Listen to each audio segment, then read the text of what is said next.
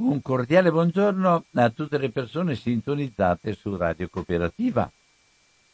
Allora, oggi siamo anche fortunati perché abbiamo un testimone, oltre che una persona che lavora ed è competente su tante cose e che eh, ha anche una grande passione per quello che stiamo facendo insieme con tutti gli altri per dare una mano sia alla vita del pianeta, sia alla vita delle persone, sia alla possibilità di una società che cammina insieme e non soltanto per contrapposizioni e per rotture reciproche.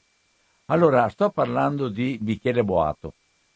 Michele, eh, le cose non sono semplici, non sono lisce, ma sono sempre a spuntoni. Vedo che tu hai anche, mi hai portato qua l'ultimo Gaia, ce n'è da fare una, non una trasmissione, ma una, un ciclo di trasmissioni. Ho visto soltanto, soltanto i titoli, però mi interessa molto perché è intitolato È ora di piantarli. C'è una proposta molto positiva rispetto a tutto il negativo che dobbiamo assorbire e che viene progettato e che ancora, fa ancora parte del programma che qualcuno si porta avanti intestardito quei soldi che prende perché non ne frega niente del territorio, non ne frega niente della vita della gente. È la cosa più drammatica che abbiamo oggi questa qua.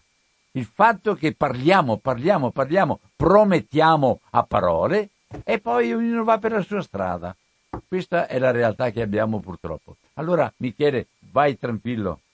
L'altro giorno è venuto qui a, a Mogliano, qui in Veneto voglio dire, eh, Stefano Mancuso, che io spero molti di voi già conoscano, che ha scritto una serie di eh, libri importantissimi. Sugli alberi. Sugli alberi, eh, sulle sì. piante, Eh, sì. di cui il più importante che vi consiglio veramente di comprare è La nazione delle piante, un libro stupendo che apre che apre le menti proprio, che fa capire come siano importanti questi, eh, eh, questi elementi vitali che sono la stragrande maggioranza delle, de- delle- degli esseri viventi sulla Terra, che sono appunto gli alberi e le piante, e come noi invece di solito col nostro centrismo, an- antropocentrismo, eh, sottovalutiamo e pensiamo che siano importanti solo gli uomini, le donne e casomai gli animali. Ebbene, eh, in questo incontro che abbiamo fatto, che era ai margini di un eh, spettacolo che si chiama eh, Il respiro della terra, un- uno spettacolo che sta girando in queste settimane.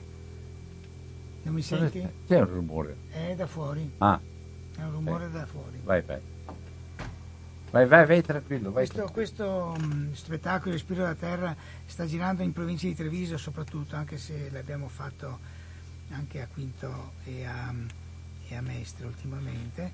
Ebbene, Mancuso ci ha detto, beh, eh, la questione del riscaldamento globale, dice non chiamiamolo cambiamento climatico, chiamiamolo col suo nome, riscaldamento globale, questa questione drammaticissima in cui c'è un'accelerazione pazzesca dell'aumento della temperatura che eh, ormai il grado e mezzo ormai è qui fra qualche anno, altro che forse arriveremo a bloccare nel 2050 a un grado e mezzo, l'ha detto chiaro l'ONU, il grado e mezzo è già qui. Il pericolo che stiamo correndo è quello dei 2-3 gradi di aumento.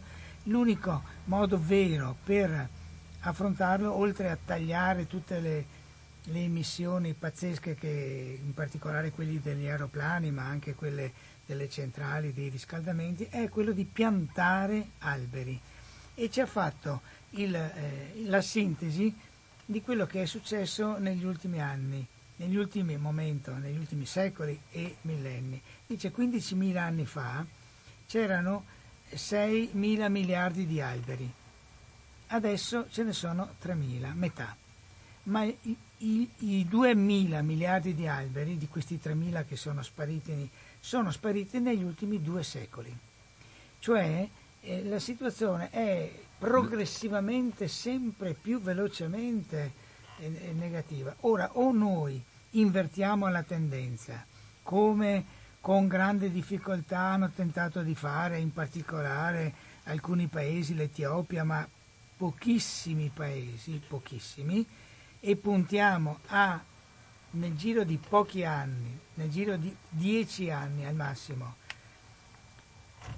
piantare mille miliardi, di questi duemila ripiantarne almeno mille miliardi di alberi, oppure non abbiamo nessuna possibilità. Naturalmente lui sta parlando al mondo e abbiamo nel mondo gente come Bolsonaro che fa esattamente il contrario in Brasile e non parliamo solo, solo del Brasile, possiamo parlare di tanti altri stati nel mondo che fanno il contrario.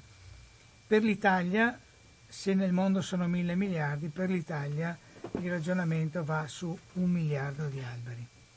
E qui sul numero di Gaia abbiamo riportato eh, esper- de- dei piccoli paesi che, eh, per esempio Cerignale in provincia di Piacenza, 122 abitanti, un milione di piante.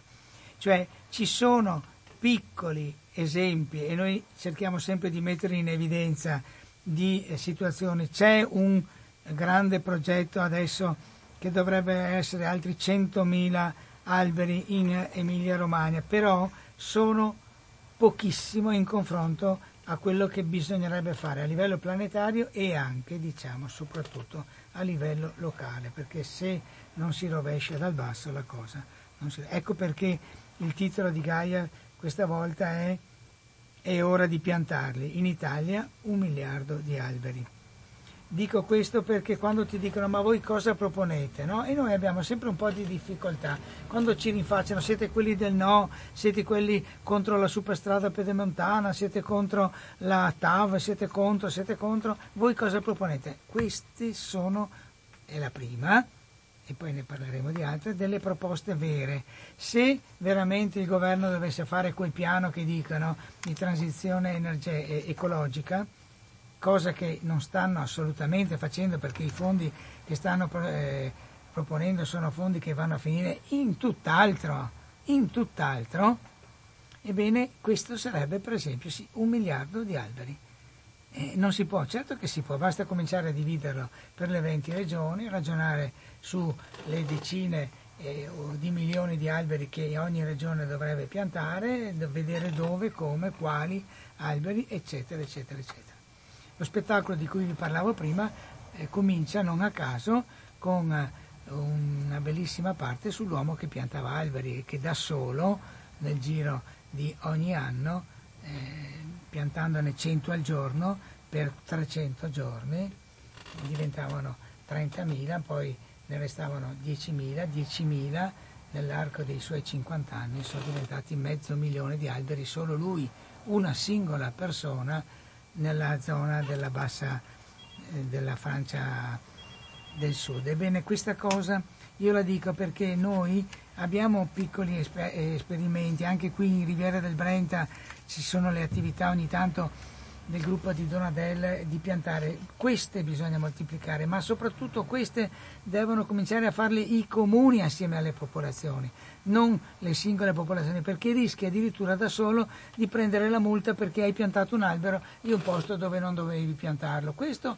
è quello che succede a Mestre, dove bisogna fare piantare gli alberi di nascosto e senza dirlo, perché altrimenti arrivano i vigili e ti dicono beh tu sei in contravvenzione, qui non potevi piantare in zone dove evidentemente c'è talmente eh, vicino al Marzenego c'è talmente bisogno di alberi che altro che permesso bisognerebbe avere il finanziamento del comune. Questo è il primo tema che volevo, che volevo toccare. I temi in negativo sono ahimè troppi enumerarli anche solo. Pensate che fra Padova e Venezia eh, da una parte a Padova il, la quarta linea dell'inceneritore, cioè tutto il contrario della transizione ecologica, tutto il contrario, e abbiamo, e abbiamo una giunta con gli ambientalisti dentro, ed è tutto il contrario tutto il contrario, la quarta linea dell'inceneritore. Vi ricordate quando dopo la seconda linea Zanonato diceva facciamo la terza però chiudiamo le prime due perché sono le più inquinanti? Vi ricordate? Le hanno chiuse le prime due, sono lì, tranquille, belle cioè, è dovuto andare via l'assessore all'ambiente che c'era allora perché si è vergognato e è andato a, fare, a lavorare con, con, l'UNESCO in Libano quella volta. Insomma. Allora, eh, a, a, a, Marghera lo stesso, a Venezia lo stesso, eh, la Veritas, il comune, avanti, triplicare un inceneritore che era stato chiuso dieci anni fa, finalmente, triplicarlo. E ancora siamo al TAR perché riportiamo tutti i dati, gli inquinamenti, il fatto che non si può aumentare l'inquinamento dove già siamo sistematicamente, come a Venezia e a Padova e anche a Vicenza e Verona, fuori norma, dove l'inquinamento dell'aria dovrebbero esserci al massimo 35 sfondamenti in un anno e dopo due mesi siamo già fuori, siamo già a 40, anche 50 sfondamenti dopo due mesi, i primi due mesi dell'anno, i tre mesi dell'anno.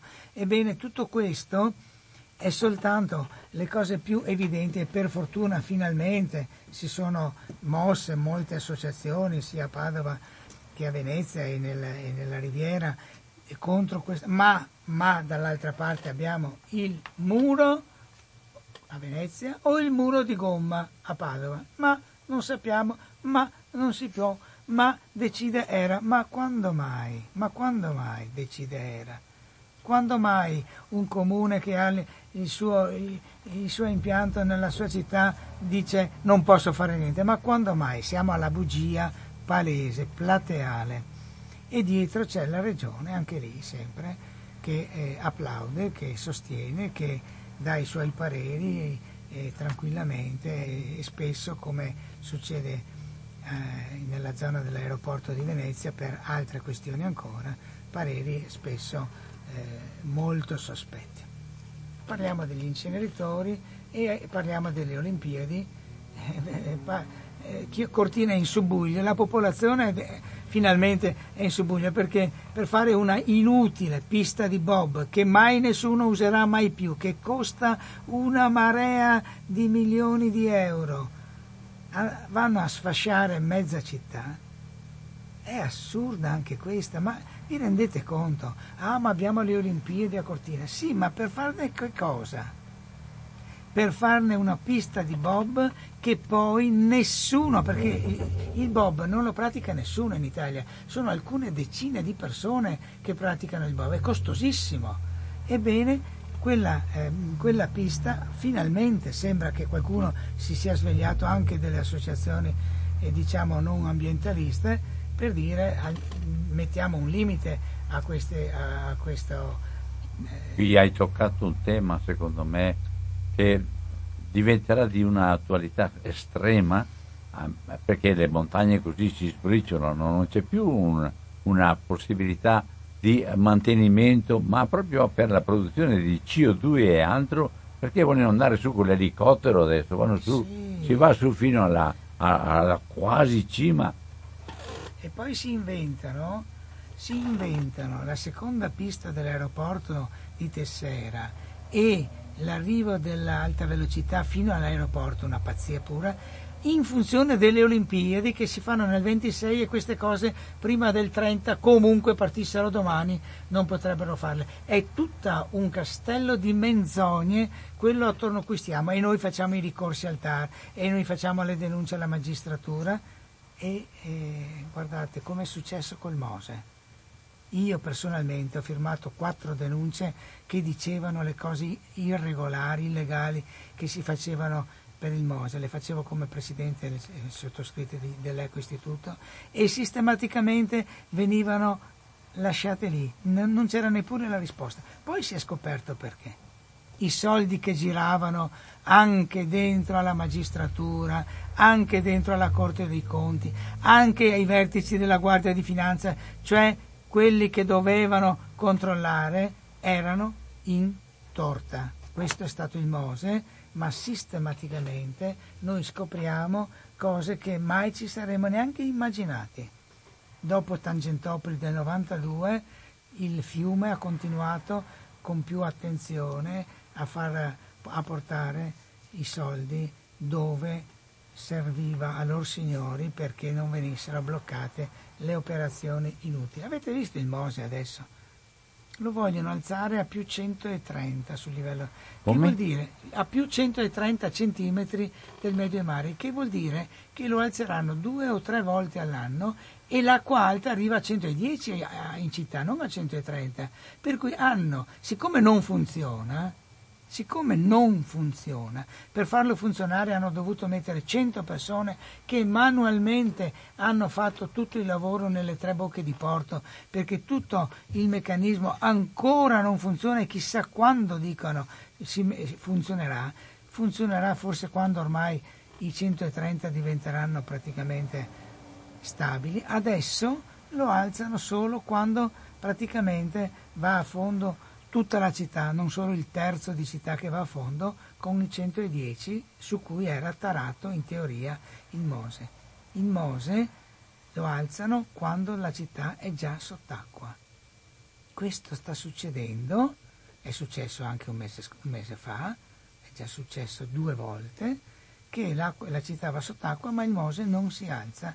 Perché? Perché non è stato costruito per alzarsi, stato, sono stati mangiati i soldi ed è tutto il Mose una macchina arrugginita che sistematicamente va in tilt. Questo lo dice l'ingegner Di Tella che penso sia stato anche ospite in questa radio e lo è spesso a, a Triveneta TV perché lui, il più grande esperto di offshore d'Italia, uno dei più grandi del mondo, dall'inizio ha spiegato che il progetto Mose, con quel tipo di apertura controcorrente, per costare il triplo dell'apertura a favore di corrente, per, eh, per distruggere il, la laguna sotto il doppio o il triplo di quello che si, che si sarebbe potuto fare, quel tipo di, di impianto fatto solo per guadagnarci soldi è un impianto che, tra virgolette, fa acqua da tutte le parti. Ho toccato la laguna, eh, eh, tocco anche se non parliamo in Gaia di questo tema stavolta e neanche su terre e acqua, tocco anche la questione grandi navi perché così si completa. La legge dice che le navi, oltre quella eh, dimensione, le eh, 50.000 che poi sono diventate 40.000 tonnellate, oltre quella dimensione non possono entrare in laguna, non solo davanti a San Marco, come dice l'ultimo decreto. Quindi farle entrare a Marghera è ancora fuori legge. Il decreto legge eh, Costa Clini parla di laguna, non di San Marco. Le fanno entrare lo stesso. Per farle entrare lo stesso devono raddoppiare il famoso canale dei petroli, quello che entra dalla bocca di Malamocco invece che da quella di San Marco e eh, arriva a, a Marghera, raddoppiarlo. Quello canale di petroli che ha provocato il raddoppio delle acque alte, il disastro del 66, ebbene il canale dei petroli è raddoppiato perché altrimenti l'entrata delle navi da crociera praticamente impedisce il traffico commerciale che è il lavoro di eh, Marghera. Ecco perché i sindacati in questo momento incredibilmente anche loro si dicono contrari a questa soluzione. Di solito noi avevamo i sindacati dall'altra parte della barricata dicendo lasciate che entrino le grandi navi, lasciate che entrino. ma adesso che le hanno portate a Marghera si sono svegliati anche loro e hanno capito che questo business tutto a favore esclusivamente delle società del turismo, tutte a favore di un gruppo di amici, che sono amici anche del sindaco che abbiamo da sei anni, che va, che va nelle manifestazioni con loro contro la legge, contro la legge che dice di portare le grandi navi fuori dalla laguna Ebbene anche i sindacati hanno cominciato a capire che qui stanno facendo il disastro perché impediscono da una parte il traffico commerciale, perché per raddoppiare i canali di petroli a voglia ce ne vogliono degli anni. Uno, due, occupano eh, le banchine che sono fondamentali per, se vogliamo, uno sviluppo di Marghera con industrie non, non inquinanti come erano in precedenza quelle del Forgene, del cloro di vinile, eccetera, che per fortuna siamo riusciti a far chiudere. E quindi e non, e non, portano nessuna occupazione perché diventa solo una occupazione di altri che arrivano lì, che si spostano dalla marittima, si spostano su quelle banchine. La proposta che noi stiamo facendo da anni, appunto con l'ingegner Di Tella e con Maria Rosa Vittadini e con eh, mio fratello Stefano, che l'hanno studiata e regalata al governo, regalata, non interessi, non interessi, per il bene comune, l'hanno portata a Roma, l'hanno fatta visionare, hanno detto questo è un, pro, un, progetto, un metaprogetto, naturalmente non è il progetto esecutivo, perché lì ci vogliono i milioni, ma è il progetto di massima, si va al di fuori del Mose, sull'isoletta che hanno costruito nell'entrata principale della, del Mose, che è un'isoletta artificiale perché hanno dovuto metterci una centrale eh, termoelettrica per far funzionare il Mose. Ecco, lì si collegano eh, quattro pontoni, di cui è espertissimo l'ingegnere di Tella, lì si fermano le navi, lì scaricano i passeggeri eh, in delle solite nostre, i nostri vaporetti, vapor, quelli grandi, insomma le motonavi che vanno su e giù da Venezia a Lido, invece che andare su e giù solo da Venezia a Lido, vanno su e giù dalla isoletta del Mose fino alla marittima e lì sbarcheranno i, i, turisti passando con le motonavi davanti a San Marco, così vedono anche San Marco della laguna, ma senza più fare entrare grandi navi. E facendo in maniera che il porto, quello passeggeri, quello della marittima, non quello di Marghera, venga utilizzato per le navi a misura di laguna, come a Venezia ci sono sempre state, perché Venezia ha sempre avuto delle navi, ma delle navi a misura di laguna, non sbancando la laguna facendola diventare un braccio di mare come hanno iniziato a fare col canale dei petroli, come hanno continuato a fare scavando sempre di più le, entra- le altre due entrate della laguna e eh, portando la marea sempre più dentro. Aperte e chiuse parentesi, facendo il Mose hanno fatto diventare l'entrata della laguna invece che a forma di V con l'entrata eh, con il centro soltanto più basso, eh, ma a forma di eh, rettangolo piatto, hanno cioè aumentato del 40% l'aumento eh, l'entrata del mare in laguna. Hanno fatto, si vede dalle statistiche, aumentare di molto dagli anni 2010 in poi le, eh, le acque alte. Io mi fermo qui eh, di, per parlare di laguna. Albino, se vuoi, se no vado avanti su altri temi. Eh, io, io vorrei che tu facessi capire un attimo perché è venuto qua tuo fratello e poneva... Stefano. Eh, eh, tuo fratello. Stefano, sì. Stefano, Stefano, sì, scusami è, è venuto qua Stefano e poneva un problema anche giuridico serio. Da una parte tutti chiedono che non ci siano più le grandi navi che entrano, dall'altra parte però il rapporto che stanno costruendo proprio sulla, su Marghera, su altre cose, di fatto prevedono ancora la stessa cosa. Certo. Come sono messi in, questo, questa fase questi, questi Sono fuori legge e ci sono delle denunce che co- noi continuiamo a fare con Italia Nostra, con Venezia Cambia, con le associazioni ambientali, il WWF, noi dell'Eco Istituto, e sono fuori legge, ma ciò nonostante la magistratura non interviene, questa è la questione. Ma non è soltanto Venezia, anche Treviso, la magistratura non si vede. Eh beh, questo non, non, lo so, per Treviso non so dirtelo. Io so che su Venezia abbiamo poi scoperto che c'erano dei legami strettissimi fra il Consorzio Venezia Nuova e alcuni elementi, però eh, la cosa sta continuando, sta continuando perché fare il raddoppio del canale dei petroli addirittura con due muraglie a destra e a sinistra, cioè muraglie che vengono su dalla laguna e, e portano eh, le, le, pietre enormi, i pietroni da, da tonnellate per mantenere eh, il sedime di questi canali perché la laguna non torni a riempirli lentamente come sarebbe naturale, ebbene sono totalmente eh, vietati dalle leggi, sono tre le leggi speciali per Venezia, la prima è del 73, poi ne sono state fatte altre due e tutte dicono che quei canali, tutti, anzi dovrebbero non essere allargati, ma dovrebbero essere rialzati di qualche metro per tornare alla eh, eh, situazione pre-66. Questo è per, per dire, e la legge non viene rispettata. Siamo su una situazione in cui è fuori legge non solo il consorzio, non solo il comune di Venezia, ma il governo stesso quando con un decreto eh, permette l'ultimo di andare a Marghera e perciò implicitamente eh, di fare ciò che la legge vieta esplicitamente, cioè scavare ancora il canale dei petroli. Volevano scavare, questo era il sindaco, anche un altro canale che da Marghera arrivava di nuovo fino in Marittima, questo è stato almeno questo lo abbiamo ottenuto, che non venisse questo scavo fino proprio in città, arriva fino a Marghera, ma l'acqua alta quando arriva in laguna ragazzi arriva e basta e si spande su tutta la città, lo stesso magari con un quarto d'ora di ritardo, ma arriva lo stesso. E, e quindi questo perché c'è stato dibattito, c'era, pareva che il governo fosse orientato ormai a chiudere questa... questa... Solo, un, solo un ministro, solo uno, quello della cultura.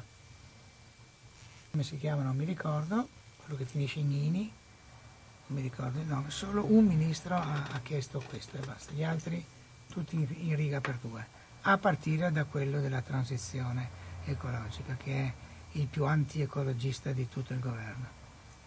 E il, eh, Cingolani? Il Cingolani. Sì. Il Cingolani è che sta pro- facendo un altro tipo di proposta, che non è soltanto quella che hai detto tu, ma è la ristrutturazione di tutto il sistema armato. Certo, il nucleare. E, e di tutto, di, di tutto la, la, la, l'ambaradan proprio dell'Italia autonoma nel fare una, una flotta di... come si chiamano quelli che vanno a colpire direttamente? Cacciatorpedinieri. No, no, no, no quelli, quelli, piccoli su misura, quelli che vanno direttamente a colpire. Le, le, le, aiutami. Vabbè, insomma. Non importa. Eh, va bene, la troveremo fuori presto anche quella. Ne discuteremo anche di quella. E poi, e poi eh, questa storia del nucleare, ma è, è, un ritornello che non smette mai. Ha dovuto andare Conte lì a dirgli di smetterla perché sennò rischiava che i grillini, almeno su questo. Cosa? Ha dovuto Conte andare a parlare a Cingolani solo di questo, del nucleare, che la smetta, perché altrimenti dentro al, Movimento 5 Stelle c'era una rivoluzione che diceva cosa ci stiamo a fare in questo governo. Che quello sarebbe stato il ministro che Grillo ha proposto, era lui, il ministro della transizione ecologica. È incredibile, evidentemente questi signori non sanno neanche di cosa parlano, però almeno su questo c'è stato uno stop e uno stop che sa, sa, tra un anno magari cambia di nuovo e così via, non sappiamo quanto dura lo stop sul nucleare. Noi chiediamo le dimissioni, Cingolari dimettiti, non ci serve un ministro per la transizione nucleare, questo è l'inizio di quattro pagine di Gaia che parlano appunto e lui dice che gli ambientalisti sono peggio della catastrofe climatica e lui insomma è proprio e giustamente Greenpeace lo chiama il ministro della finzione ecologica. Eh, eh, vabbè, allora eh, eh, se tu Io vuoi... se vuoi continuo eh, e faccio, chiudo il quadro delle cose che abbiamo, sì. le più grosse. Un'altra cosa che forse siamo riusciti a rintuzzare, ma su questo c'è una rivolta locale, è il fatto che arriva all'alta velocità, addirittura bypassa Mestre, arriva direttamente all'aeroporto. Una pazzia pura, cioè come se uno arriva in treno andare, eh, all'alta velocità per andare in aereo. Eh no signori, se vai in treno veloce vuoi andare da, da Milano a Venezia, da Milano a Roma, non vai all'aeroporto. All'aeroporto parti a Milano Linate e non vai a, a partire dall'aeroporto di Venezia e, e i veneziani partono da, da Tessera.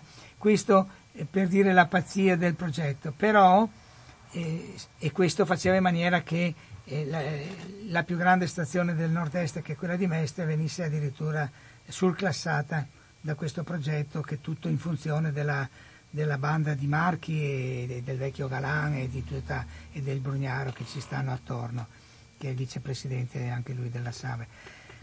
Eh, ma eh, non abbiamo invece vinto ancora, anzi sembra proprio di no, sulla questione di come stanno facendo arrivare il treno a, all'aeroporto. Noi vogliamo che il treno arrivi all'aeroporto, ma deve arrivare attraverso una bretella che dalla stazione di Mestre direttamente arriva in aeroporto e torna indietro, una, una bretella dritta.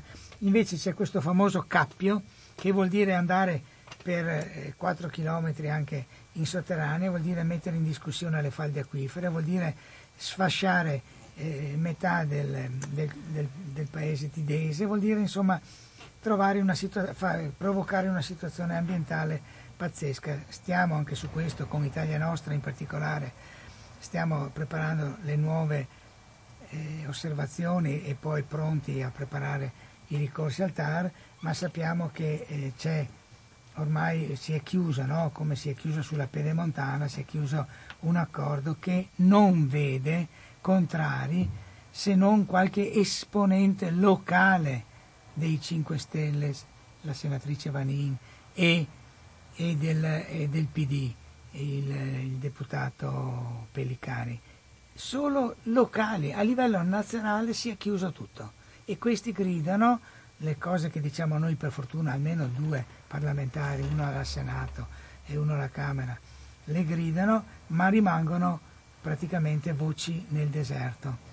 Il nostro lavoro, io dico nostro adesso perché non è solo l'Eco Istituto con i nostri, ma eh, c'è un forum che raccoglie eh, tante associazioni, un forum per Mestre, per Venezia che ormai da un anno e lavora proprio su questo, ci sono urbanisti come Franco Migliorini che si sono addentrati e che adesso per esempio lui sta facendo, sta facendo da consulente agli abitanti di questi quartieri che verrebbero distrutti da, da questo cappio e naturalmente Rosa, Maria Rosa Pittadini, eccetera, e, e, e, Cristiano Gasparetti, insomma sono molti che, e, e, questa senatrice e anche deputati eccetera che ci stanno attorno e stiamo lavorando tutti assieme. Quando ci dicono ma voi siete divisi non è niente vero, a Venezia non siamo per niente divisi, per niente.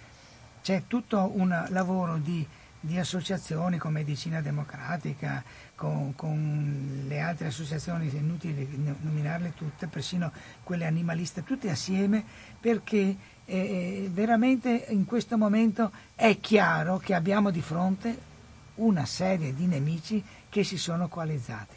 Uno è l'aeroporto, la Save, Marchi, uno è il comune di Venezia, Brugnano e dietro poi abbiamo una regione con Zaia e i suoi assessori e poi un, un, governo con Cingolani che stanno tutti in fila indiana, uno dietro l'altro, dalla parte contraria a nostra madre terra. Perciò il lavoro non c'è mai stata sintonia, per esempio col WWF, non c'è mai stata tanta quanto in questi, in questi anni. Siamo, abbiamo fatto iniziative assieme con gli amici della bicicletta, con le associazioni culturali, anche con eh, locali, la Salso, i Sette Nani, nomi che fuori da Mestre non dicono niente, ma che a Campalto, a Cipresina dicono moltissimo e stiamo in questo momento veramente costruendo, cercando di costruire un fronte larghissimo e eh, per adesso in difesa perché facciamo fatica a farlo in, eh, in proposta perché ci tarpano le, le, le, le ali ogni volta che le nostre proposte vengono avanti. Ricordo come la mia piccolissima proposta musica in piazza, sono riuscito a portarla per cinque sabati a Piazza Ferretto eh, con l'associazione, con l'Eco Istituto e la nuova associazione creata a questo scopo che si chiama Adesso. Alla quinta, siccome ogni volta c'era non solo la musica, ma anche il 25 aprile, quindi i partigiani, ma anche il primo maggio, quindi i sindacati, ma anche i temi ambientali come gli amici della bicicletta, eccetera. Alla quinta, siccome si toccava il nervo uno dei nervi eh, eh, scoperti che è questa torre pazzesca che vogliono fare per distruggere il villaggio San Marco, adesso ne parlo, ecco che arrivano i vigili in frotte a toglierci il microfono, a, butta, a impedirci di continuare illegalmente tra l'altro e, e così abbiamo finito. Questa era l'iniziativa di creare la comunità a Mestre ogni sabato alle 6 musica in piazza gratis pagandola personalmente con i quattro soldi che prendo della, della municipalità, gliel'ho detto agli assessori, hanno detto bravo, fai bene, ma noi non, lasci- non te la lasceremo fare e infatti hanno mandato i vigili. Questo è il fronte che abbiamo, che abbiamo e che dobbiamo assolutamente eh, disintegrare, è un fronte che dobbiamo disintegrare pezzo per pezzo, quartiere per quartiere. Ho parlato di Tessera, ho parlato di Villaggio San Marco. Il Villaggio San Marco, uno dei due quartieri che sono nati negli anni 50 sull'onda delle, delle eh, città giardino, uno è il quartiere di Marghera e l'altro è il quartiere di Villaggio San Marco, questo eh, progettato da Samon, architetto urbanista e da, da, Trincanato, anche lei, tutti e due docenti di, di architettura, un gioiello, rimasto eh, ai margini ma adesso eh, potenziato dal Parco di San Giuliano, ebbene l'attacco è con un grattacielo da 75 metri nel mezzo e un altro centro commerciale, quando ce ne sono otto nel giro di un chilometro lì attorno, la popolazione è insorta, migliaia di firme, assemblee in tutte le corti, si chiamano corti come a Venezia, Cortili, eh, Campielli, a Villaggio San Marco, ma eh, dall'altra parte la pervicacia di continuare e dall'altra parte anche l'attacco al parco di San Giuliano, che doveva essere lo sbocco al mare di Mestre, lo sbocco in laguna di Mestre, pro sindaco Gaetano Zorzetto, ma che invece viene sistematicamente bloccato da eh, attività che il TAR stesso ha detto che devono sgombrare da anni, ma il comune non le ha fatte sgombrare, da attività eh, che dovrebbero stare a Marghera invece stanno lì a fianco al parco sul, sul fiume Marzenego, che si chiama Osellino verso la foce, e poi ancora da eh, depositi di barche che dovrebbero stare eh, eh a fianco del parco e non sulla riva del parco e tutto questo finanziato, oggi c'è sul giornale il progetto esecutivo, proprio oggi, finanziato da, da, dal comune e in barba anche qui al piano regolatore che prevede il parco che arriva in gronda lagunare. Ebbene, tutto questo, quando si dice ma voi cosa proponete? Noi proponiamo non solo alberi, ma proponiamo la gronda lagunare libera e non occupata da, da, dai terminal adesso su un pezzo di gronda comprata da Brugnaro ci vuol mettere un altro terminal, eh, questo a sud del ponte, verso dove vedete tutta quella parte ancora di Barena che sta prima di Marghera. Noi vogliamo i fiumi, perciò il Marzenego, che diventi parco e che venga tutto utilizzato da piste ciclabili e, e ripiantumato e, e che vengano tolti gli abusi che lo bloccano privati, che non sono tanti, anche questi. Noi vogliamo insomma che questa città sia una città e non come è scritto su Google, se voi andate su Wikipedia, un agglomerato. Mestre su Wikipedia è un agglomerato, non è una città, è un agglomerato. Perché? Perché non è comune, ma questo non è il mio tema, ma non c'è la capacità di farlo diventare città dove ci sia un centro come Piazza Ferreto vivo, dove ci siano dei parchi vivi, dove ci sia un fiume che lo attraversa che venga valorizzato e non coperto. E anche adesso un pezzo di questo fiume, un suo affluente, Rio Cimetto, domenica prossima, 3 ottobre, vi invito, 9 e mezza, partiamo con una manifestazione in bicicletta che segue il Marzenego a partire da Piazzale Olimpia, a Mestre, vicino alla Coni, chi ha la bicicletta alle nove e mezza venga e eh, costeggiamo il Marzenego, ma prima di tutto andiamo a vedere i meandri che sono lì dietro, affluente Rio Cimetto, e che il comune vuole distruggere facendoci passare una strada inutile quando ce n'è un'altra già pronta a 100 metri di distanza.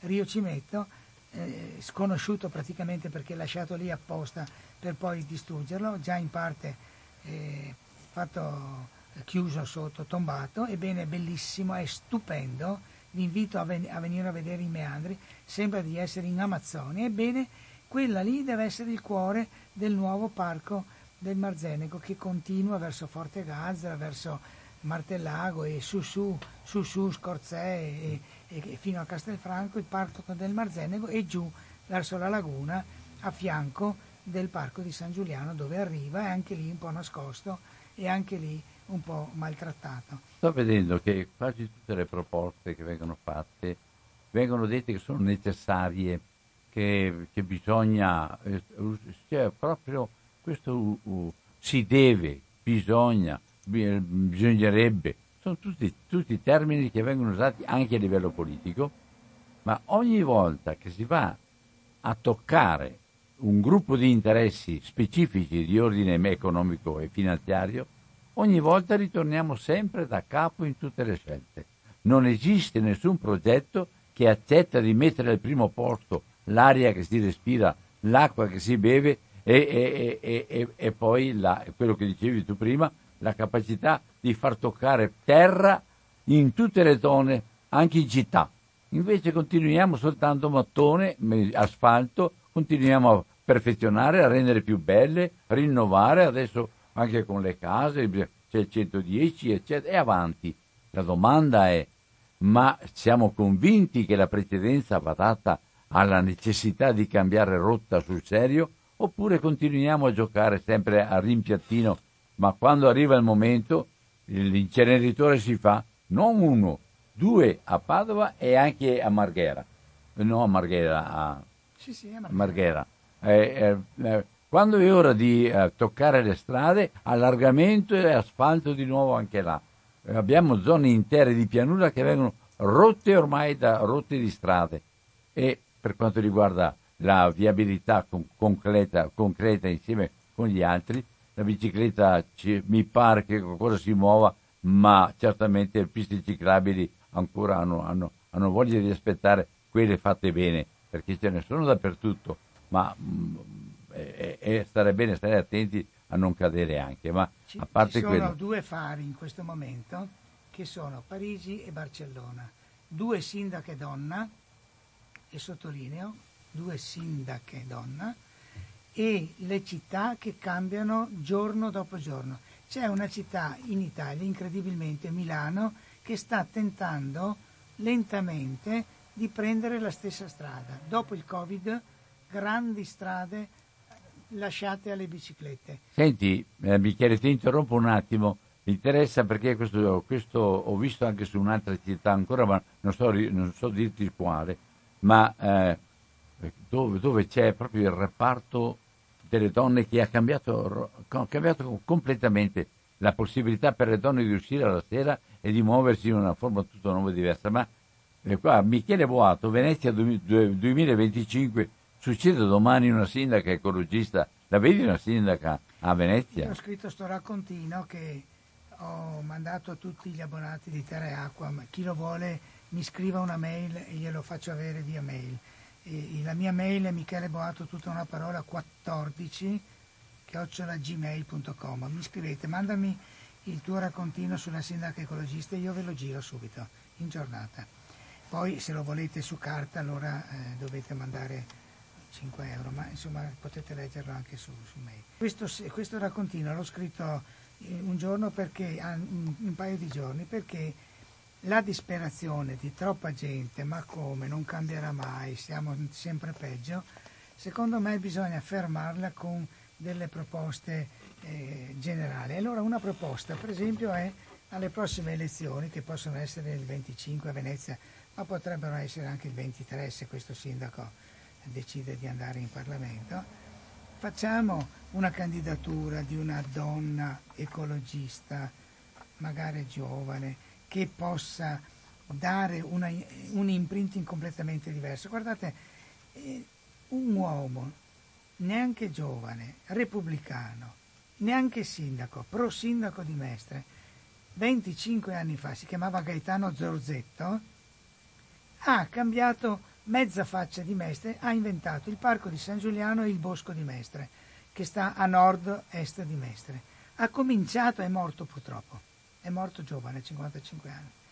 Ebbene, ha dimostrato che pur non essendo quasi nulla, solo pro sindaco di Mestre, che non vuol dire quasi niente, ma avendo una carica eh, di immagine importante, ha dimostrato che si poteva dare una svolta. Ebbene, se invece ci fosse addirittura un'amministrazione guidata su un programma con delle persone che ci credono e che mettono assieme una grande alleanza di giovani, di donne, di persone che amano la vita e l'ambiente, la salute e lasciano in un angolo gli ammalati di automobile, gli ammalati di inquinamento, gli ammalati di carne, che lasciano in un angolo quelli che non, che non si pongono questo problema, ebbene potrebbe essere la volta che si cambia. L'altro giorno, sabato mattina, tre giorni fa, si sono incontrate 12 eh, donne, alcune sono consigliere comunali, altre sono consiglieri di municipalità, altre sono solo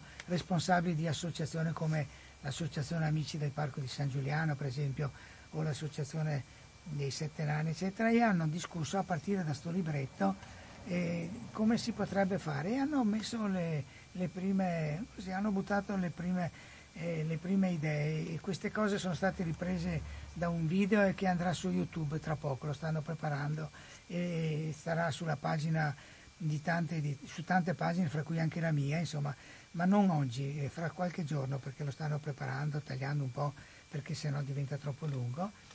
Ebbene, eh, si è visto che delle donne, che tra l'altro non tutte di sinistra, per niente c'erano di, di, varie, di varie posizioni, ma con tutte ambientaliste, cioè che hanno a cuore la salute e, e, e l'ambiente, quindi non solo le persone ma anche gli animali, e la città, e l'aria, il verde, eccetera, come si potrebbe se per, for- per favore non si mettano i bastoni fra le ruote da parte dei partiti.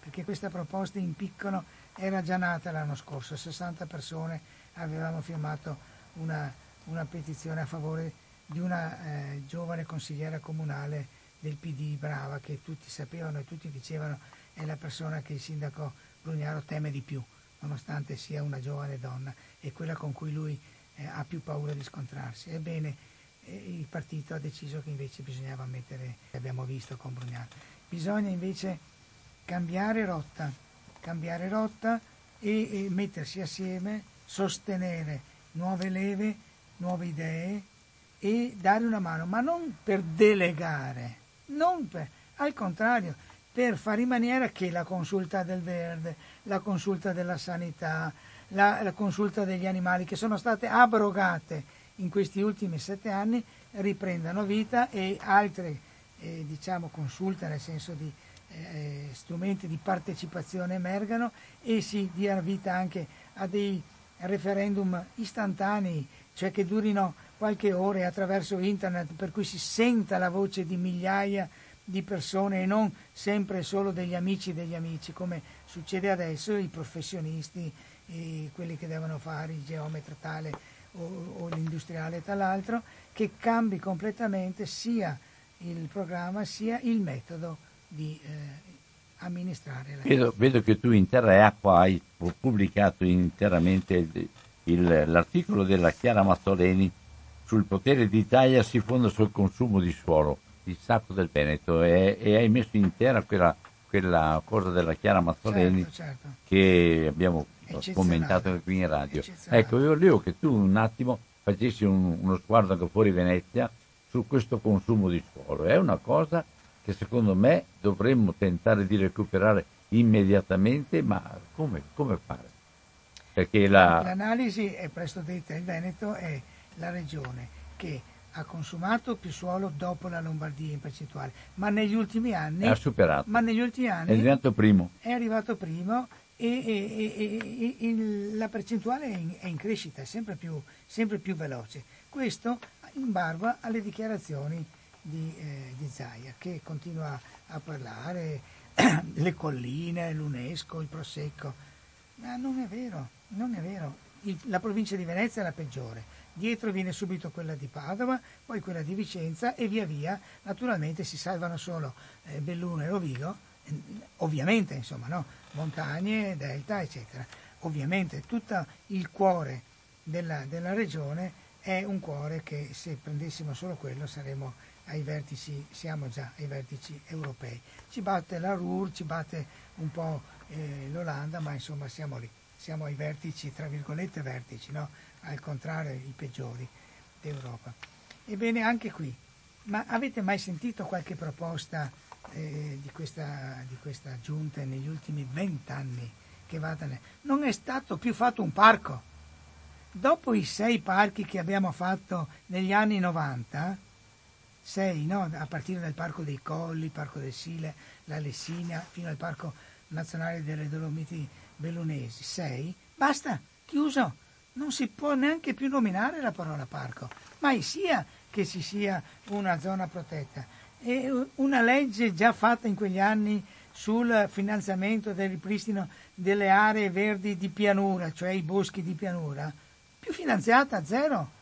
C'è salto, due o tre boschi che erano già stati finanziati, basta, fine, non se ne parla più. Allora tutto questo, tanto per fare un esempio, insomma, no? Agricoltura biologica, e quando mai se ne parla eh, eh, gli agricoltori fanno il passaggio, loro personalmente e nonostante la regione, perché poi hanno mille difficoltà a avere gli stessi diritti che hanno gli agricoltori che usano i concimi chimici.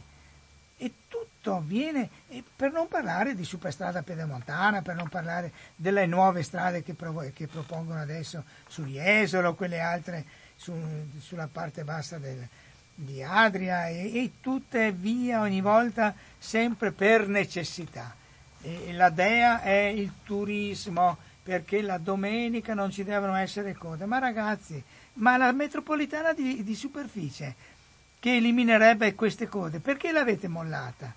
Più finanziata, bloccata. Addirittura alcuni assessori parlano che non si completa neanche più. Non, non basta che ci hanno messo 30 anni, perché l'inizio della, ormai è dell'85, siamo a 35-36 anni. Non basta che ci hanno messo 35 anni per non arrivare ancora a finire tutti i passaggi eh, che dovevano eliminare i passaggi a livello, ma neanche il, il minimo ramo che potevano iniziare, che so, il Venezia Mestre, no? Venezia Mestre che va su e giù un treno, una vetta e, e elimini decine di, di, centinaia di macchine, di pun- tanto per dire la prima, quattro binari di cui inutilizzati, due inutilizzati sul ponte. Vi dico la cosa più eh, mastodontica, li hanno fatti quei quattro binari ma come se non ci fossero. Hanno fatto il tram, sul, eh, così hanno intasato ancora di, il tram sul ponte. De, de, non esisteva, esisteva già la metropolitana di superficie che fa capo alla, alla, alla, stazione di Mestre, che si dirama verso Treviso, che si dirama verso Miradolo, che si dirama verso Padova, che si dirama verso Castelfranco, le cinque dita di una mano e poi che si chiude collegando Castelfranco con Padova, che si chiude un po' alla volta, ma facciamola questa cosa. Io vi dico, vi ho fatto tre esempi per dire, eh, parchi, agricoltura e trasporti, per dire come sono tutti fuori da... e per forza si occupa il suolo, perché fai, la, fai l'alternativa e quando fai l'alternativa fai strade, fai parcheggi, fai centri commerciali e tutti questi centri commerciali non vanno a occupare non solo suolo, ma a inquinare. Interrompono la strada principale, viene interrotta, ha fatto fare il giro apposta per, per, per il,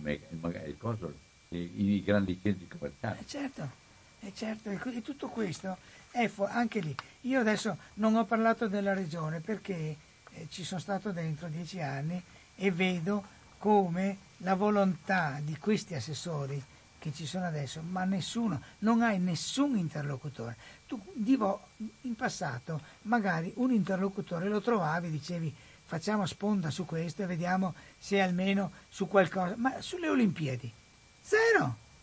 Ma neanche questa cosa del Bob che grida vendetta davanti a, a Dio, questa cosa del Bob di Cortina, ma neanche questo passa per la testa di questo signor Prosecco. Neanche questo. Cortina avrà il Bob, ma stiamo scherzando.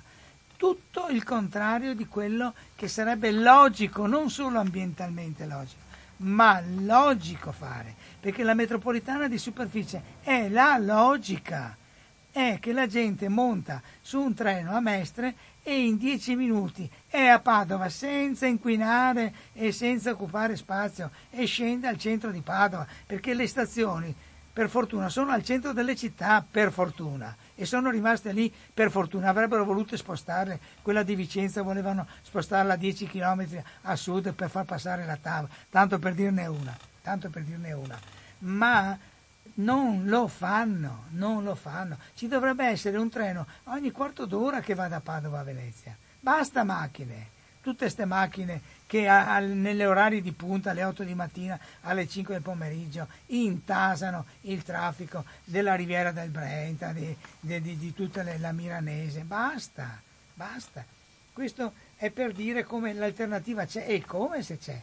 Ma loro signori, ragazzi, non ci guadagnano troppo, non ci guadagnano. Ci sono gli altri che guadagnano. Ci sono le ditte, io non posso fare i nomi perché sennò arrivano le querele, ma le vediamo, sono lì. Alcune hanno perfino sono stati eh, i mariti, le mogli di qualche grande politico, eccetera, stanno lì, stanno tutti attorno alla, eh, a Sua Maestà Zaia, che eh, questo vuole perché finge di essere il buon padre di famiglia, ma il buon padre di famiglia non vede solo le mascherine e, e, i vaccini di cui lui ha terrore, ma vede anche l'aria che respiriamo l'acqua che beviamo e la terra su cui camminiamo. E questo, signori, questo padre di famiglia non lo sta vedendo neanche da lontano. Aveva, volevo puntualizzare, mettere a fuoco un tema tuo, ma ho visto che ha fatto un, tutto un panorama. Partiamo subito 049 880 90 20. Michele Boato, pronto? Eh, buongiorno, sono Piero Padova. Piero, ti do, ti do, un tempo stretto. Vai. E intanto volevo ringraziare il Sir Boato che è la parte bella del, del, nostro paese. Ce ne fossero di persone come lei. Purtroppo eh, Boato c'è lui, suo fratello e, e, dopo non le conosco mica con, con questa griffa. Aggiungiamo Gianni Tamino, dai. Eh. Eh? Aggiungiamo Gianni Tamino almeno. Beh, insomma, beh, onestamente a me Dai, dai, Piero. Dai, vabbè, scusami, Fai scusami se ti interrompo. chiudiamo, via. Sì. Ehm, mi sembra che hanno fatto delle leggi giustamente intelligenti che ai camorristi, ai malavitosi, ai mafiosi sequestrano il patrimonio. Siccome al tempo dei, eh, dei prussiani a chi si appropriava dei soldi pubblici venivano fucilati alle spalle perché era alto tradimento verso il popolo. Io penso che se eh, cominciassero a fare delle leggi, dopo chiaro che la storia, dopo c'è tutta una camerilla, che chi viene eh, processato, che si appropria, viene sequestrato tutto il patrimonio pubblico, lui e della sua famiglia. Cioè, questa potrebbe essere, perché eh, io guardi, avevo un amico che eh, avendo soldi di famiglia, momento in cui nello Stato gli hanno offerto di fare il dirigente con responsabilità, non ha accettato perché ha detto non voglio intaccare il patrimonio di famiglia, di generazioni che un domani dicono questo e quello. Cioè, oggi come oggi ci tacca casa mia. Cioè un sindaco fa un mandato, finito il mandato, si è arricchito lui, tutti gli amici, tutte le famiglie, tutti... cioè si è creata una congrega eh, ah, eh, la collettività, eh, siamo qua con il signor Boato a, a raccontarci del disastro di Venezia, della laguna che è diventata rettangolare da triangolare, che hanno creato dei flussi, una devastazione che le generazioni future diranno ma voi dove eravate? Eh, ma è perché Boato ce ne sono solo due e gli altri magari parlano molto bene ma no, no, non si danno da fare, non me, mettono l'anima. Anche perché poi quando uno dice delle cose sacrosante eh, c'è la querela, perché eh, cioè, voglio dire, i giudici se fossero così candidi, no? Eh, cioè, alla fine, perché le cose le capiscono, i giudici sono persone non solo laureate, sono persone intelligenti che hanno esperienza, capiscono dov'è il marcio. Però purtroppo andiamo in tribunale, c'è il mercato delle vacche, e lo sapete benissimo, è il mercato delle vacche. E quando vengono fuori il marcio, no, è tutto, viene insabbiato perché la, una certa stampa tiene famiglia. Oh no. Buona giornata, grazie. Buona giornata. Grazie. Ciao, grazie. Dai, eh, sempre 049 880 90 20, subito pronto. Buongiorno a tutti e due, parla Marco di Ciao Mestre. Marco, ciao. Saluto Michele Boato e vorrei dire qualcosa. Allora, io sto in terraferma mm, eh, per parlare di Venezia, eh, adesso parlerò più di Mestre, ma voglio eh, dire una cosa, se si vuole fare un, eh, invece di fare quello scempio che verrà fatto probabilmente a Marghera, che servirà che poi bisogna fare un porto offshore, io avrei la mia idea, a parte i comitati d'affari che non la pensano come me, eh, di, di, mandare le navi per quei tre anni, quattro anni che serviranno per fare il porto, il tempo necessario per fare il porto offshore e mandarle a Trieste e così si evita di, di rovinare ulteriormente la laguna, ma volevo parlare di Mestre. Adesso io ho sentito che vorranno fare la linea ferroviaria dell'alta velocità, toglierla a Mestre e portarla all'aeroporto Marco Polo. Allora io mi chiedo, io sto a Mestre, eh, dovessi prendere il treno, eh, ci sono circa 170.000 abitanti a Mestre, forse eh, non lo so, saranno calati, eh, penso, ma mh, mm, comunque quella è la cifra. Io devo andare a Milano o a Roma, devo prendere l'alta velocità, devo andare all'aeroporto, che insomma, io penso che qua il problema forse di quelli che non sentono la trasmissione e non eh, sono fuori di, di zona, fuori metro Venezia, hanno difficoltà a capire, ma vuol dire prendere un autobus per, per quanto saranno 5 km, no, di più, voglio dire, per andare lì a prendere e più quelli, i pendolari che magari eh, prendono l'alta velocità, non so, montano a Vicenza, scendono eh, a Mestre e vanno, poi prendono un altro treno, cosa fanno? Cioè io mi chiedo, io guardi, glielo dico, non ho nessun problema a, a, a dire, io ho sempre pensato che Mestre, a parte che, che Zozzetto, poveretto che è morto, gli hanno intitolato la, la, la, la piazza, anche, anche Bettin fossero delle degnissime persone che hanno fatto eh, bene quello che potevano fare, però il fatto che sia stato tolto nel 2000 e nel 1923 da, per far Porto Marghera là dai Conte Volpi, non aver avuto un comune qui a Mestre, ci ha sempre penalizzato perché Mestre si fanno uno scempio a, a grave per la laguna, ma come lei eh, ha parlato, ha detto, lo stanno facendo anche a Mestre certo. con i supermercati, certo, certo. perché lì quel supermercato lì c'era un campetto di calcio della, certo. de, della, de, de, della, cosa, vogliamo buttarla sul calcio?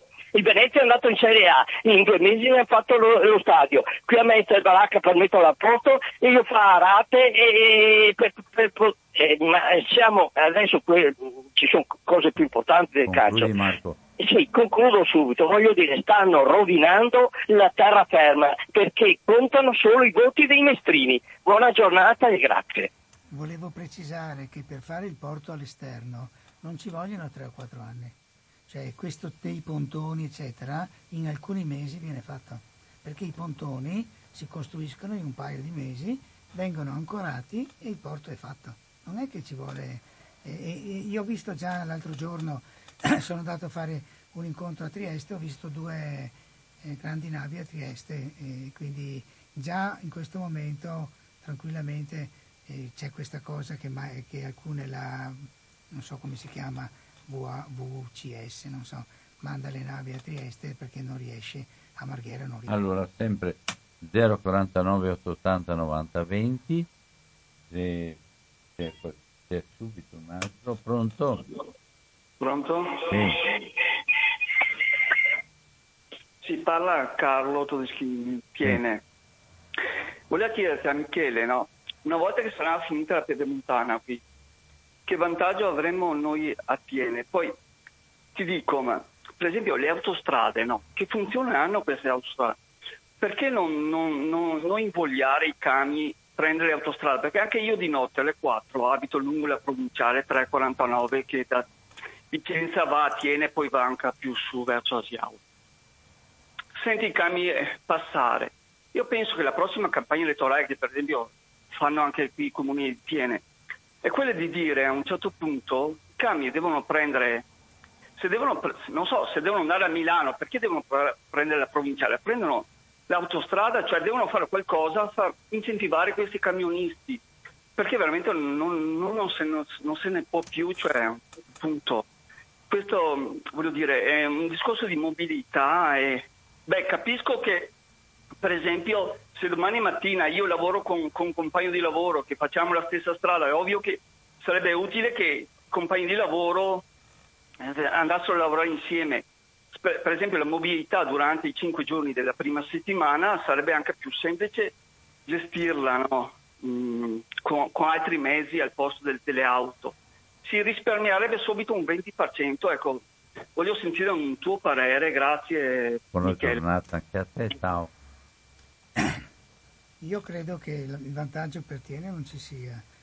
E credo che il discorso dei camion in autostrada si potrebbe fare solo come in Germania, che le autostrade sono gratis e quindi perché ne sono a pagamento le autostrade? Perché in Italia c'è un gruppo di bisogna, perché devono essere a pagamento? Dovrebbero andare nella, nella, nelle opere pubbliche normali ed essere gestite come detto ovviamente di motorini, biciclette, come sono le autostrade e con l'obbligo dei camion di mandarci.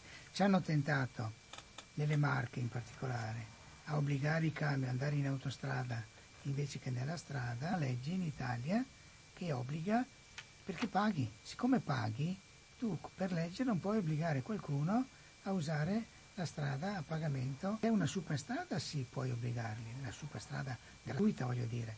Allora metti le autostrade dovrebbero diventare tutte superstrade. E la fico su gomma ovviamente, ma non stiamo qui a fare tutta la Bibbia del, della mobilità sostenibile. E il carpooling che dicevi tu di montare eccetera eh, deve essere incentivato assolutamente, ma soprattutto dalle aziende. Se le aziende si svegliano il carpooling funziona. Per esempio le aziende come alcune aziende del Veronese che eh, aumentano un po' lo stipendio a chi, viene a, scu- a chi viene a lavoro in bicicletta, ecco, quelle sono aziende che rispondono a questo problema. Pronto? Pronto, sono Nives. Nives, buona giornata. Caro Michele, manca il buon senso al nostro paese. Guarda, io ti ho ascoltato da quando hai cominciato, ti do del tu sai perché certo. potresti essere figlio mio. Senti un po', io ho un piccolissimo giardino, ho due magnolie, due piante da frutto, che fra l'altro me ne è nata una spontaneamente, anche una magnolia è nata nel mio giardino, pensa un po' una magnolia nascere nel mio giardino, una cosa incredibile per, per tante persone che hanno visto questo miracolo. Sono sempre state sorprese perché è così difficile avere una pianta che nasce nel tuo giardino. Comunque adesso me ne è nata un'altra pianta, è una pianta da frutto, di sicuro è anche, anche, anch'esso un, un albicocco che io cercherò in tutti i modi di farlo continuare a vivere, non dove è nato perché lo devo spostare. Io adoro le piante. Malgrado ho quasi, ormai mi manca pochi giorni, a fare 90 anni, ma rastrello tutte le foglie delle mie magnolie ancora adesso amo tanto rastrellarle perché tu sai benissimo che per avere gli alberi dobbiamo governarli e naturalmente rastrellare e raccogliere le foglie. E raccolgo ancora le loro foglie, pensa un po', è un grande lavoro, sai. È per questo che hai 90 anni. Eh? È per questo che hai 90 anni. Ah, probabilmente. eh, soprattutto, sai, mi mantengo molto giovane a furia di, di, di volontà. Eh sì. La volontà ci vuole, sai, anche per rimanere in piedi e pensare wow. che ci vedo pochissimo. Comunque, tu, Bino, dici sempre chiudi, chiudi, chiudi. Lasciami dire due parole possibile. Oh, ragazzo mio, anche te ti devo dare un po' di carne, eh? eh sì. Perché, perché veramente sei diventato un po' noioso eh, chiudere torna, subito. torna sulle piante eh, e, appunto e soprattutto hai ragione sai stanno distruggendo la terra quello che conta l'umanità oggi. Io non so perché ma quel corruttore che è il denaro rovina il mondo. E sta rovinando l'uomo soprattutto che, che è quello che dovrebbe veramente dire proteggere questo nostro pianeta, ma il denaro, il denaro è veramente quello che rovina il mondo, caro Boato, non c'è niente da fare, credimi, io guarda, quando ho visto distruggere quella terra per fare la pedemontana, che per andare in una casetta che ho nel, a 450 metri prima di, di, di Lusiana, Devi sapere che attraversavo le, quella campagna, era una meraviglia. Adesso è tutto, tutto rovinato. E quindi, l'ho detto più di una volta, io mi sarei sdraiata sulla terra che dovevano passare con le macchine.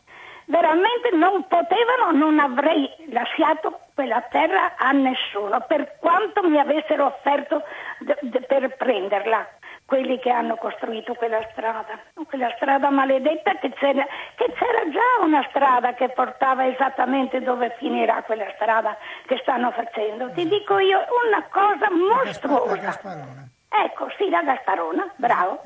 Come ti dico, guarda, io ho tanto sofferto e soffro ancora tuttora, mi fa veramente schifo quando attraverso quel, ter- quel, quel territorio Bene, ecco, purtroppo, sai, ti dico, è il denaro che rovina il mondo. Buona Ma- giornata, Maledetto il denaro. Ciao. Sì. Ciao, ciao. Ciao, ciao, dai. Allora sempre 049 880 90 20, c'è un'altra telefonata, pronto? Eh, salve, sono Stefano da Mestre, Ciao buongiorno. Stefano. Salve. Eh, signor Boato, io abito a Crapenedo e negli ultimi anni, specialmente anche, anche ora, ho visto un fiorire di cemento, una cosa incredibile perché hanno, stanno eh, cementificando con appartamenti, con stabili, una roba- io non ho mai visto una roba del genere, almeno secondo me. Vuol dire, è stata una cosa, non so se sia l'amministrazione Brugnaro, vuol dire, ma è una anche cosa... la legge, la- il piano casa. Anche il Ecco piano perché casa. È stata una grande delusione perché eh, quando, eh, per esempio, quando passo in via Trezzi, perché io uso tanto la bicicletta, entro per via del Boschetto per Eh, andare certo, verso via Ballone, con quella parte sinistra hanno dis- disboscato certo, completamente tutto per cementificare, insomma, cioè, Tu non sai so, che lì anche- abbiamo fatto denunce. Sì, Io sì, su sì, quello ho fatto l'ira di Dio con avvocati e guarda, posso dirlo, i falsi sono nei documenti del comune. I falsi. Cioè c'è Ecco. un limite al bosco di Carpenedo invalicabile, ebbene questo limite lo hanno valicato tranquillamente e, e chi doveva controllare non ha detto una parola. Ecco, mi, se mi ricordo, avevano bloccato, poi eh, è stato bloccato, diciamo, e poi è rifiorito e adesso hanno cementificato. Poi ho visto anche, eh, lei conoscerà, insomma, via Carossa con via San Donali, incrocio dove c'è Sì, que- quella casa, e dietro hanno cementificato ancora, voglio dire, cioè, una roba... eh, guardi, non so, c'è una situazione che mi ha fatto un po' ridere, eh, in via Vallon, non so se sia, presente. Sì? Ecco, eh, visto quella nuova costruzione che è proprio in strada, non so se, se ha avuto l'occasione. questa Beh, no. guardi, eh, arriva praticamente sul marciapiede. C'è una roba, dico, non, so come abbiano potuto, perché penso ci siano anche da, da rispettare certi limiti, insomma. Cioè, vedo eh, cemento dappertutto, una cosa, non so, eh, è straordinaria sta roba qua, insomma. Ecco, comunque il fatto di via Trezzo, di via del, del Boschetto mi piange il cuore perché quando, quando passavo in bicicletta, specialmente d'estate, si stava benissimo, era un microclima, si stava, si stava da Dio proprio, lo posso dire, ecco. Eh, con grande dispiacere, insomma. Eh, ecco. Vabbè, è anche mio perché certo. ci abbiamo fatto di tutto, anche manifestazioni lì davanti. Sì. Devo dire che anche qualche giornale ci ha dato una mano con articoli, eccetera. Non c'è stato niente da fare perché sai perché? Quando Sì. noi facevamo la denuncia, la magistratura chiedeva all'oste se il vino era buono, chiedeva al comune se per caso c'era qualche eh, motivo per bloccarla. Il comune che lui stesso aveva permesso quella cosa e naturalmente diceva eh no, è tutto in regola. E quindi voi- la risposta veniva da chi aveva fatto il, il danno, Illecito. diceva no, no, nessun Quindi- danno, nessun danno. Quindi è un, è un sistema eh, praticamente che si, cioè, vuol dire, si dà una mano uno, È un uno con l'altro. voglio dire. vizioso che- Sì, da sì, cui sì, non siamo riusciti ad, uscire. Certo. E i poveri avvocati, guarda, un paio di avvocati che hanno lavorato completamente gratis. Ne voglio nominare uno perché ha 80 anni, è stato straordinario, Zaffalon, Elio Zaffalon, ha lavorato, ma sapessi quanti giorni ci ha messo a scrivere eh, le, le perizie, le osservazioni, eccetera, e quando ha letto le risposte della magistratura ha detto scusa, io devo dare le dimissioni da avvocato perché eh, a questo punto Sì, sì. non c'è più la legge, non esiste più la legge. Eh, l'interesse del cemento è troppo forte, voglio dire, ecco, sta roba qua. Mi viene da dire sta roba qua. Vabbè, va bene, grazie è così, comunque. grazie. Ciao. Grazie, grazie. Ciao. Ciao anche a te Stefano. Sempre 049 880 90 20, c'è già là. subito pronto. Buongiorno, chiamo Luisa. Luisa, buona giornata. Eh, eh, mi scusi, lei è mai stato minacciato per il lavoro che fa sul Non- territorio? non voglio parlarne. Come? Non ne voglio parlare. Oh, ecco. Non ne voglio parlare. Ah, appunto. Eh, devi, devi essere pronto a pagare, a, a pagare eh, la situazione, capito? Perché ci sono le mafie dietro, c'è poco da fare. Qui hanno- stanno facendo delle cose dove abito adesso, ci sono dei progetti che sono...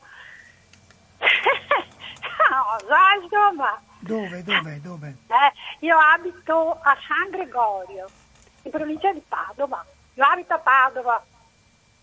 San Gregorio, Sì, c'è il Ponte Vigo d'Arzere dopo, no? sì, sì, sì. Dove abito io ci sono ancora un sacco di spazi verdi. Cioè, i progetti che ci sono in quegli spazi verdi sono incredibili. Cioè, lei, uno- tutto un pezzo di terra enorme è stato venduto alla lì, al supermercato a lì. Mi dica lei. Cioè, il supermercato compra per far cosa? Naturalmente è logico che sarà... Ah? Fa un altro supermercato. No, oh, speculazioni finanziarie, no, logico, insomma. Speculazioni edilizie, è logico. Cioè, mica fa case popolari da lì, ah. Eh no. Oppure, eh, se può, macro profitto è logico, no? Cioè, e allora, un comune che vende ai supermercati, cioè, eh, cioè, eh, eh, aspetti, c'è stato un comitato qui, c'è stato un signore no, che ha messo in piedi un comitato perché stanno facendo cose che non lo so, io, ma... Beh, a un certo punto ha detto basta signora, dobbiamo fermarci perché io vengo ricattato continuamente, capito? Ci sono le mafie dietro. No, no. Eh, finché l'Italia sarà in mano alle mafie, eh, funzionerà così dappertutto. Grazie, buongiorno. Buongiorno.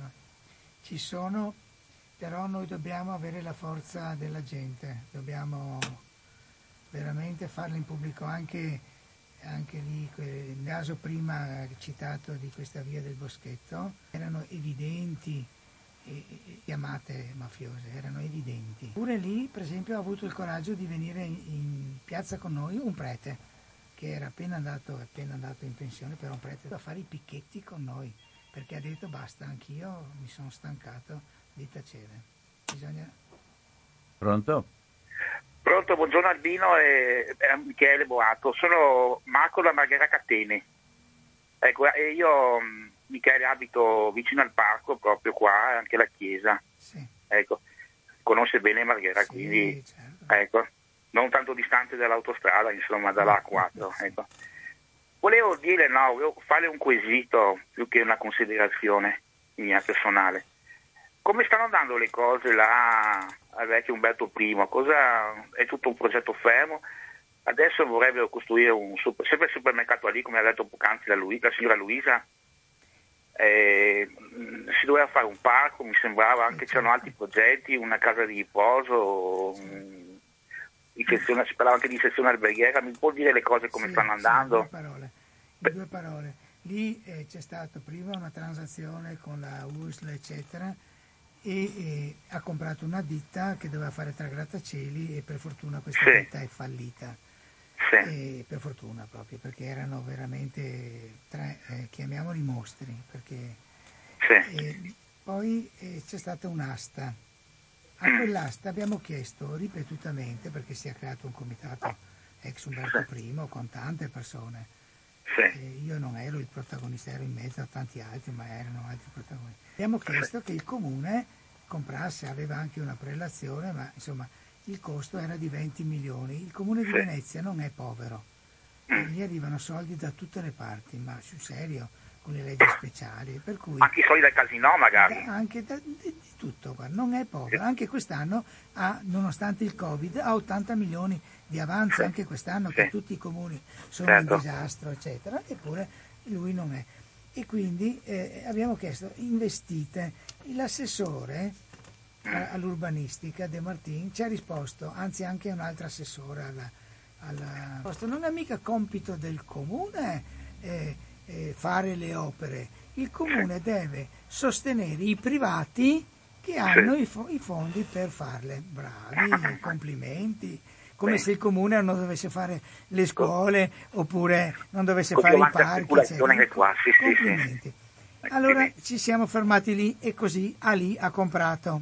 Ha comprato per questa cifra 20 milioni un po' abbondanti. Sì. 21 milioni ha comprato. E Ali ha un supermercato a distanza di 300 metri, lì in piazzale Candiani, lì dietro. Sì. Per cui ci siamo domandati, ma che cosa succede lì? C'è anche una quartierecita anche. Qua Oh. quartierecita. Sì, la ma ne altri muove lì. ancora, ma voglio dire, ce n'è uno anche lì, proprio a 300 metri. Sì, sì, sì. A 300 Cosa succede? Dovrà fare una cosa enorme e chiudere Ah. quello perché non ne farà un altro di media, di media misura. Prendono, eh, come si chiama, l'Ar- l'Archistar, un nome come al solito, come hanno preso a Venezia il Calatrava, un altro di que- Sì. per far vedere che loro le associazioni, fra cui due belle associazioni, una è Storia Mestre, si sono dichiarate disponibili a dare il loro contributo perché almeno questa edificazione avvenga ricreando eh, la situazione del Castelvecchio, perché quello è la zona dove è nata Mestre 2000 anni fa, il Castelvecchio, anzi due- quasi 3000 anni fa.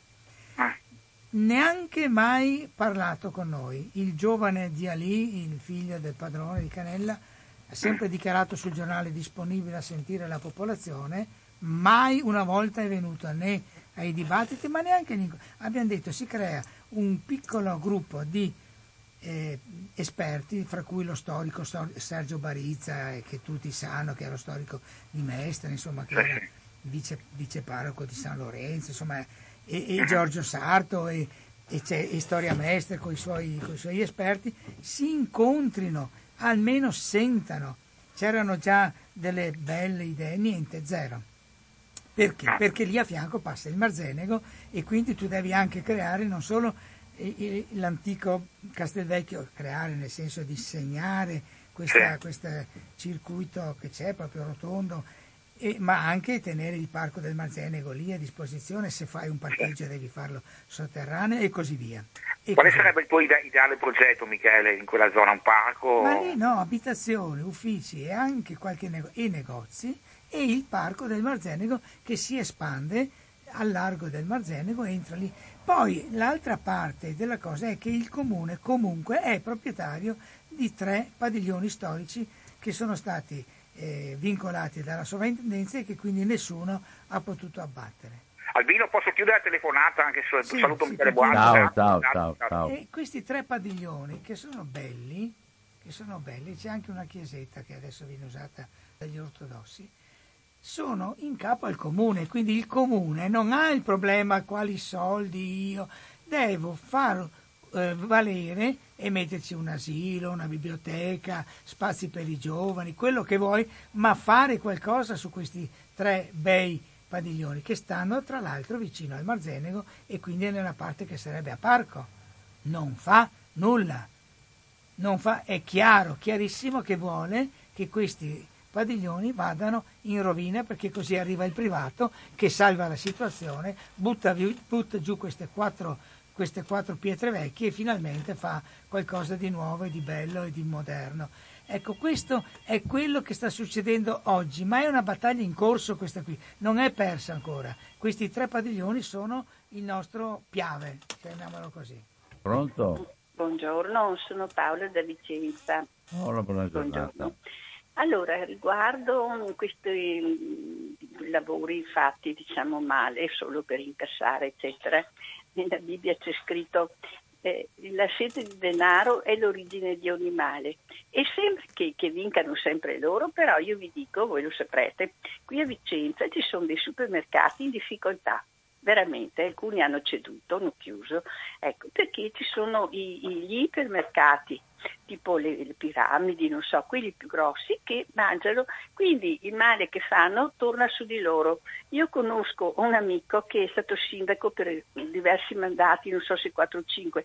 Una volta si è presentato un tizio con una valigetta piena di soldi perché volevano costruire, ecco, e gli ho detto esca, ha detto no, esca prima che io chiami qualcuno, eccetera, la polizia.